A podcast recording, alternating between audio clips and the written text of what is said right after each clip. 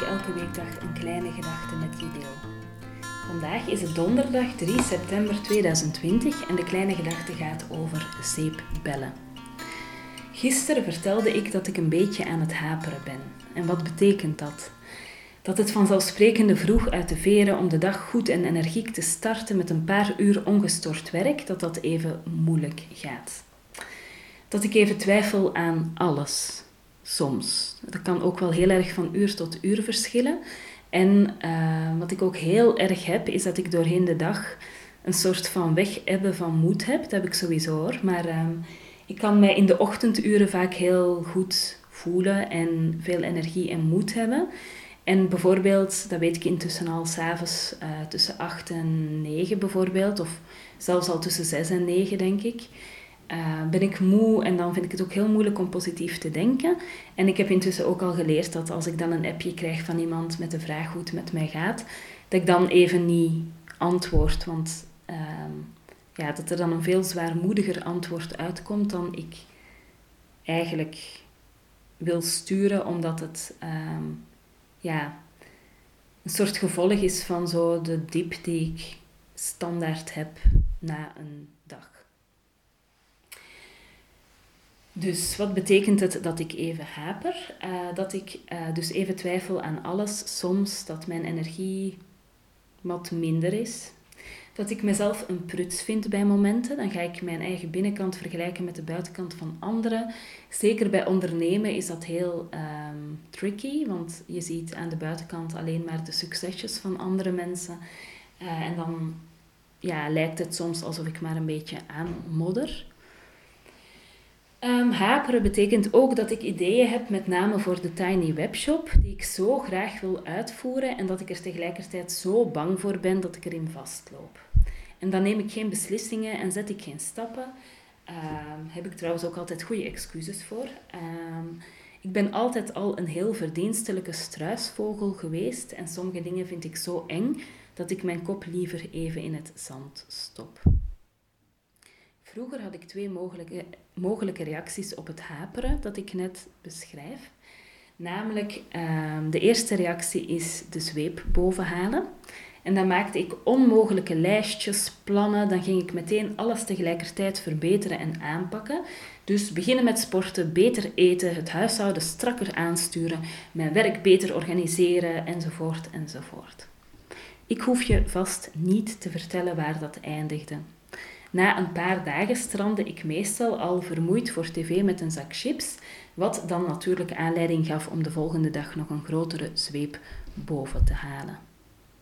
Een tweede mogelijke reactie was opgeven, meteen maar op de bank gaan zitten met die zak chips eigenlijk. Want het had toch geen zin om even de omweg van de zweep te gebruiken. En vandaag is er gelukkig de middenweg. Ik wil niet een zeebel creëren dat ik het allemaal zo goed weet en voor elkaar heb. Dus ik ga er eerlijk bij zeggen dat het aan de achterkant hier voelt als geploeter. Dus ik ga dadelijk eigenlijk drie dingen delen die ik doe en die voor mij horen bij de middenweg. Uh, maar laat je totaal niet verblinden door wat ik vertel. Ga vooral niet denken dat ik het allemaal zo goed weet. Want mijn bedoeling is net delen hoe het leven echt is, omdat ik denk dat we daar allemaal zoveel meer aan hebben dan al die grote verhalen en zeebellen en gouden oplossingen die ons voorgehouden worden op social media. De middenweg dus. En die bestaat uit drie dingen. Het eerste is niet panikeren. Dat klinkt stom, maar vroeger dacht ik heel zwart-wit. Heel alles of niets. En dat hoeft helemaal niet. Je kan een dag geen zin hebben om aan de dag te beginnen zonder in een oeverloze periode van depressie te kukelen. Je kan zelfs vijf dagen op rij geen zin hebben om aan de dag te beginnen en zelfs zeven dagen op rij zonder dat dat betekent dat je meteen helemaal ten onder gaat. Je kan een avond voor tv zitten en chips eten zonder dat je daarmee je drive en goesting om gezond te eten en je tijd goed te besteden kwijt bent. En je kan even wat minder energie hebben voor je werk zonder het daarmee volledig kwijt te geraken. En dat bedoel ik niet zozeer je werk kwijt geraken, maar zo je connectie met wat je, met wat je in de wereld wil zetten. Neem deze podcast. Het lukt me even niet om die elke dag om zes uur strak de wereld in te sturen. En dat betekent dus dat ik elke dag nu denk, ik denk gewoon echt elke dag, ik ga stoppen met de podcast. Want het komt niet vanzelf. Uh, en uiteraard, het is nog nooit echt vanzelf gekomen. Uh, ik denk dan ook, wie zit erop te wachten? Ik denk dan ook dat ik een pruts ben.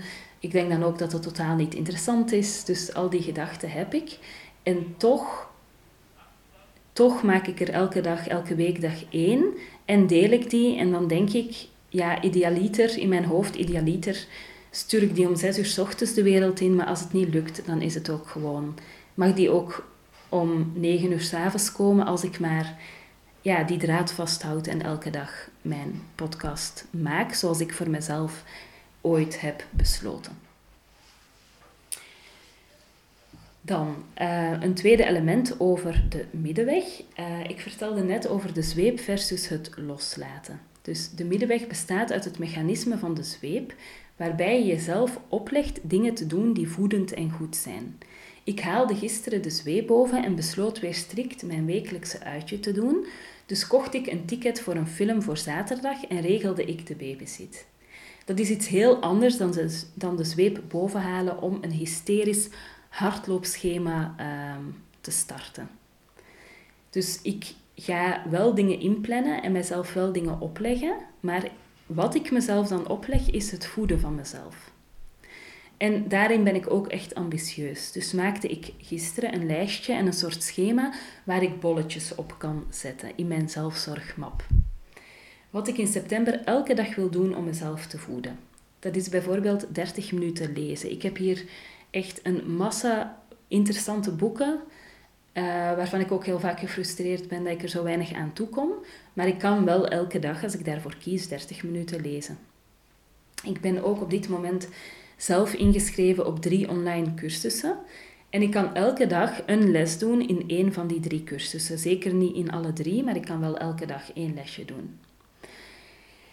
Um, dan mijn wekelijkse uitje had ik net al verteld. Ik moet gewoon weer die uitjes oppakken.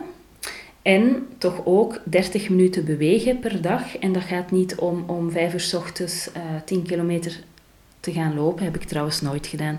Maar ehm, wat ik wel kan doen, bijvoorbeeld, is met de kinderen naar zee fietsen met de elektrische bakfiets.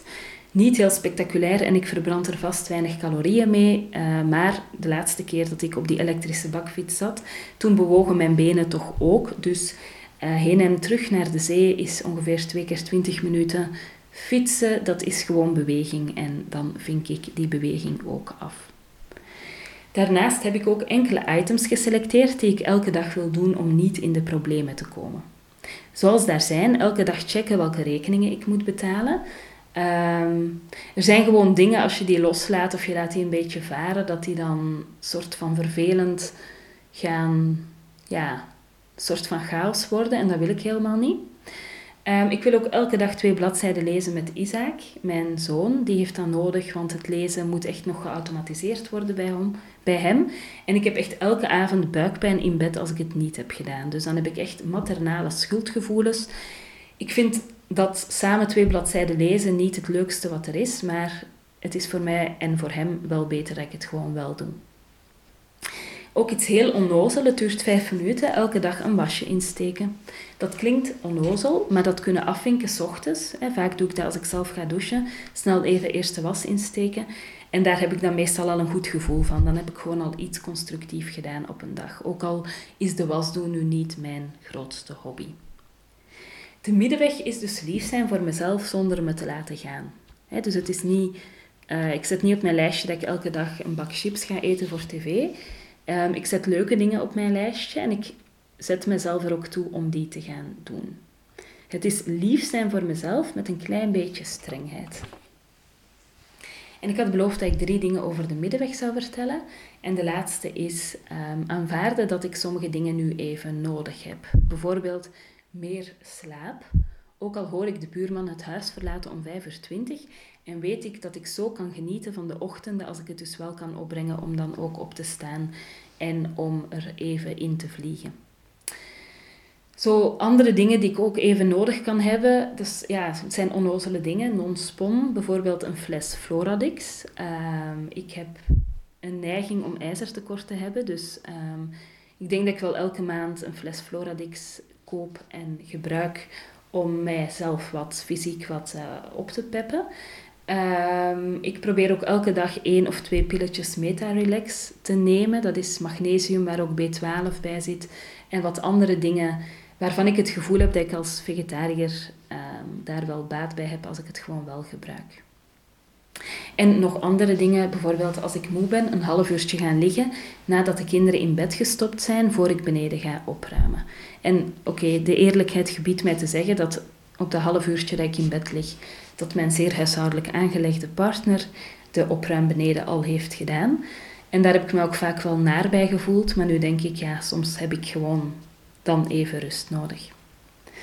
Um, ik heb er nog even een boek bij genomen, een boek dat ik ontzettend, uh, waar ik ontzettend blij mee ben.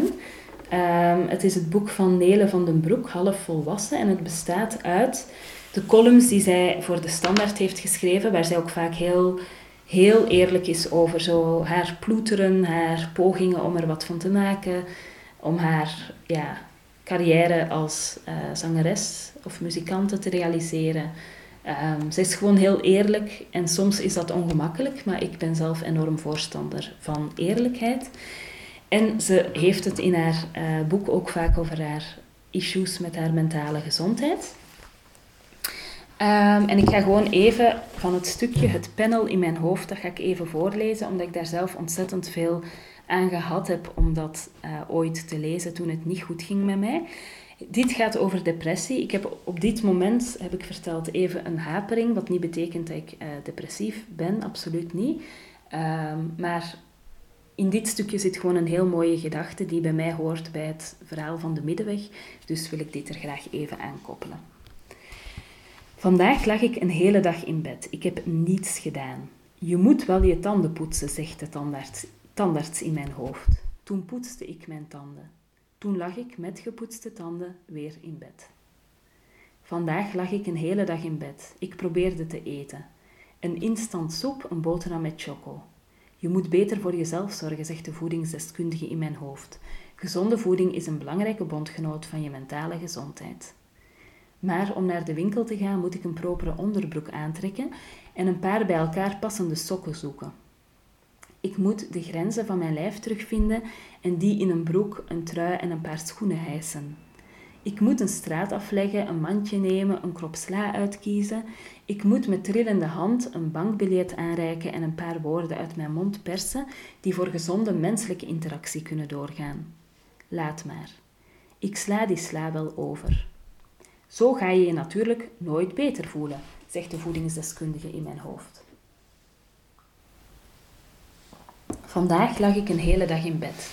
Stilstaan is achteruitgaan, zegt de manager in mijn hoofd. Ik zet mij half rechtop en neem 50 selfies. Op één ervan lag ik overtuigend, zie je mijn wallen niet en valt mijn kin in een flatterende plooi van blijdschap om mijn nieuwe plaat. Die post ik op Facebook. Koop mijn lach, koop mijn album, het gaat, het gaat zo goed met mij. 100 likes en niemand met wie ik praten durf. 20 ongelezen mails, een digitale uh, stal. Mijn laptop ploft moedeloos weer dicht. Dan maar achteruit gaan. Zo word je nooit een ster, zegt de manager in mijn hoofd. Ik ben geen ster, antwoord ik. Ik ben een zwart gat. Vandaag lag ik een hele dag in bed. Er staan er 35 minuten lopen op je trainingsprogramma, zegt de coach in mijn hoofd met de stem van Evie Gruijaert. Ik kan niet, zeg ik. Ik ben moe. Achteraf zal je je beter voelen, zegt de coach in mijn hoofd, weer met de stem van Evie Gruijaert. Laat mij met rust, schreeuw ik. Kom achteraf niet klagen, zegt Evie, duidelijk gekwetst door mijn uitval. Vandaag lag ik een hele dag in bed. Ik ging niet naar een museum. Ik zag geen vrienden. Ik dronk geen koffie. Ik ging niet even wandelen. Ik heb geen twintig minuten gemediteerd. Je moet werken aan je welzijn, zegt de gedragstherapeut in mijn hoofd. Actief ontspannen. Probeer eens een ademhalingsoefening. Zes tellen in, zes tellen uit. Na 36 geef ik het op. Het ruisen van mijn hart doet te veel pijn. En nu is het ook nog eens mijn eigen schuld omdat ik niet genoeg mijn best doe om mij beter te voelen. Maar ik doe wel mijn best. Ik doe mijn best zoals een sneetje kaas tussen twee boterhammen in een toaster haar best doet om niet te smelten. Vandaag lag ik een hele dag in bed. Niets nut, schreeuwde de politicus in mijn hoofd. Profiteur, paria van de samenleving, een hartactiveringsbeleid, dat is wat jij nodig hebt. Sancties voor wie niet werken wil, een controlearts die in 10 minuten vaststelt dat er niets mis is met mij dat enkel een diep gewortelde luiheid mij ervan weerhoudt om vandaag mijn plaats op de arbeidsmarkt in te nemen. Want werk, dat is het allerbelangrijkste in dit leven. Toch, werken zul je. Ik zou nooit stemmen op de politicus in mijn hoofd. Vandaag lag ik een hele dag in bed. Rustig, zegt de vriend in mijn hoofd. Je hebt veel gewerkt. Je hebt een plaat en een monoloog en het script voor een musical geschreven. Het is oké een dag te rusten. Ik probeer de vriend te geloven. Ik heb niet veel vrienden in mijn eigen hoofd. Vandaag is geen goede dag, zegt de vriend, maar de goede dagen komen terug. Morgen misschien al, zegt de vriend. Everything's gonna be alright. Hou vol. Vandaag lag ik een hele dag in bed. En ondanks al mijn goed bedoelde zelfhaat, probeer ik mezelf daarvoor te vergeven. Ik heb niets gedaan, of toch wel. Ik heb mezelf in leven gehouden voor de betere dagen. Goed zo, zegt de vriend in mijn hoofd, nauwelijks hoorbaar.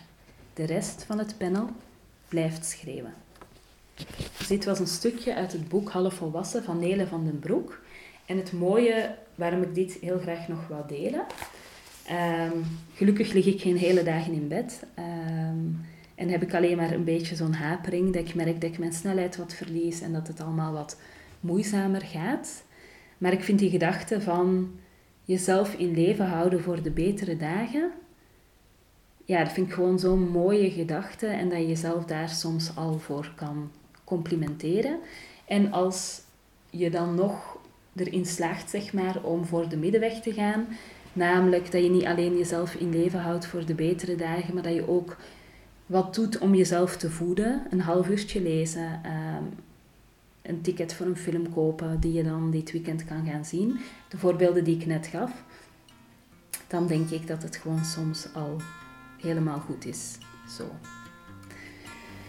Tot zover voor vandaag. Uh, volgens mij was dit de honderdste Tiny Podcast. Je kan me volgen op Instagram, at Tiny Podcast. En je helpt me door deze podcast wat sterretjes te geven op iTunes een review achter te laten en of hem door te sturen aan iemand anders die er misschien ook graag naar luistert of die misschien zelfs wat behoefte heeft om even wat te horen over de middenweg. Tot morgen!